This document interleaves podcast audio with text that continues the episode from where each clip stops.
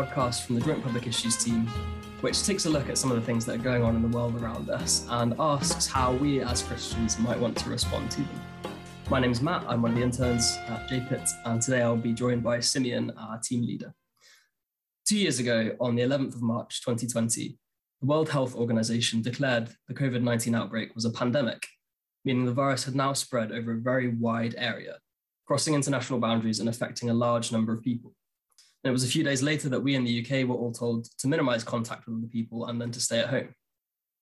At this point, restrictions have lifted in England entirely and almost there in the rest of the UK. And it feels like life is starting to get back to normal for many of us. But the pandemic is far from over.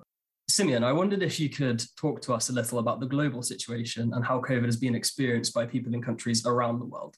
Thanks, Matt. It, that's a very big question. And obviously, COVID has affected all of us in, in one way or another. Most notably, the number of people who have died, sadly, because of COVID over 6 million deaths now and still counting. 160,000 of those in the UK, of course.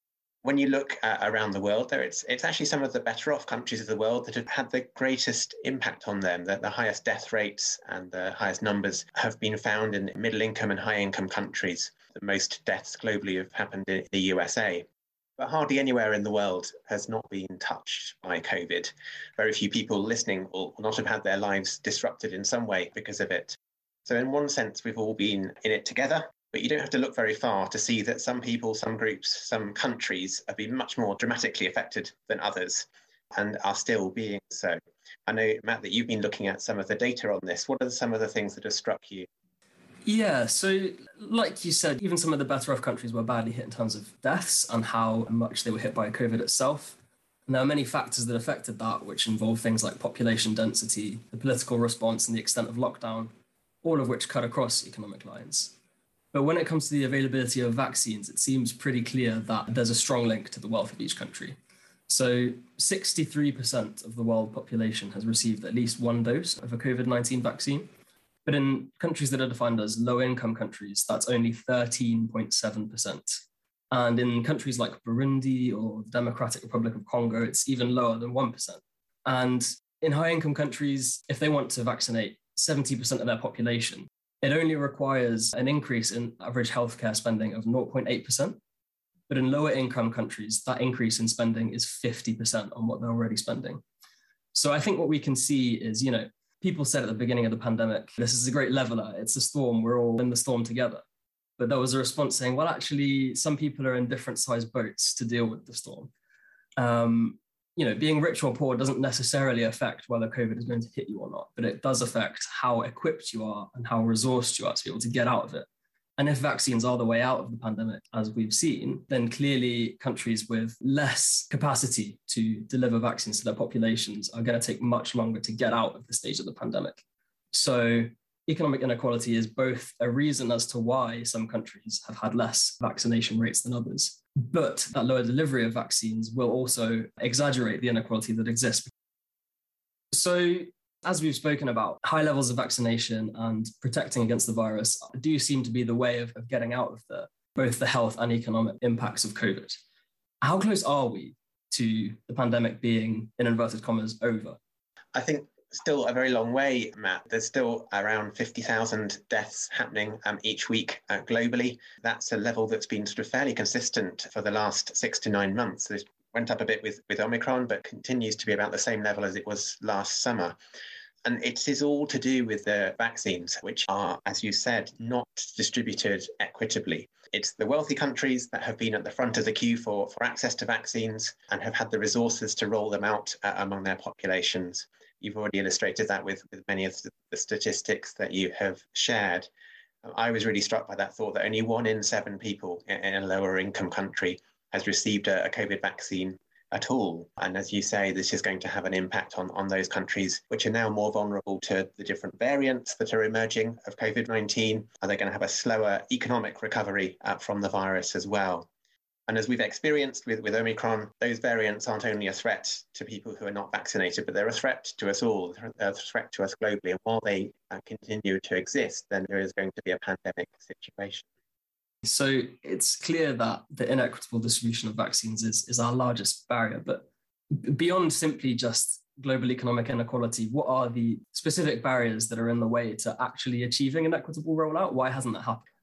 There are a number of factors. Partly is the capacity of, of each country uh, through its health systems to distribute vaccines to get it out to their populations. Partly that's to do with cost, but one of the biggest factors has been actually the availability of the vaccines. Countries in, in sub Saharan Africa, in particular, have had very little access to, to vaccines. Even if they've had the money available to provide them, uh, they've just not been able to get them. They've, they've not been able to get the orders that they have placed there was this mechanism called COVAX, which was set up by the UN, which was designed to try and share vaccines and ensure the rollout happened in, in, a fair way globally. And there was lip service paid to that by, by many of the wealthier countries. But actually, when it came to making their own decisions about what they did with vaccines, they leapt straight to work with the big drug companies to get their orders in rather than saying, let's wait and see what COVAX says is the priority.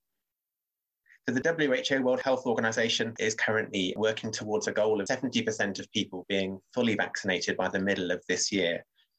That looks like a real challenge to be met because there are so many barriers to the vaccines being available, particularly in the poorer countries. One of the solutions that a number of people are looking at working around the world uh, through an organization called the Global People's Vaccine Alliance is about suspending intellectual property rights over vaccines and the associated technologies so that the, the big drug companies' monopolies um, are, are broken and it would enable manufacturing to be set up in, in more places around the world.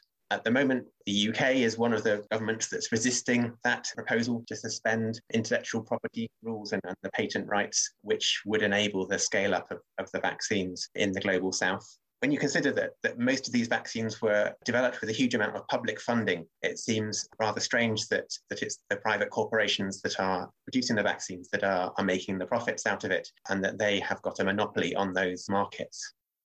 The other thing that, uh, that, the People's Vaccine Alliance is calling for is sustained investment in global health systems to ensure that poorer countries do have the resources to get shots into arms and to save lives.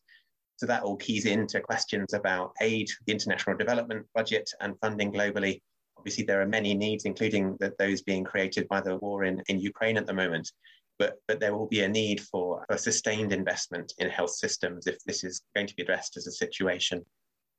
Absolutely. So, a lot of the suggestions that the People's Vaccine Campaign are putting forward are really asking big things of governments and of pharmaceutical companies.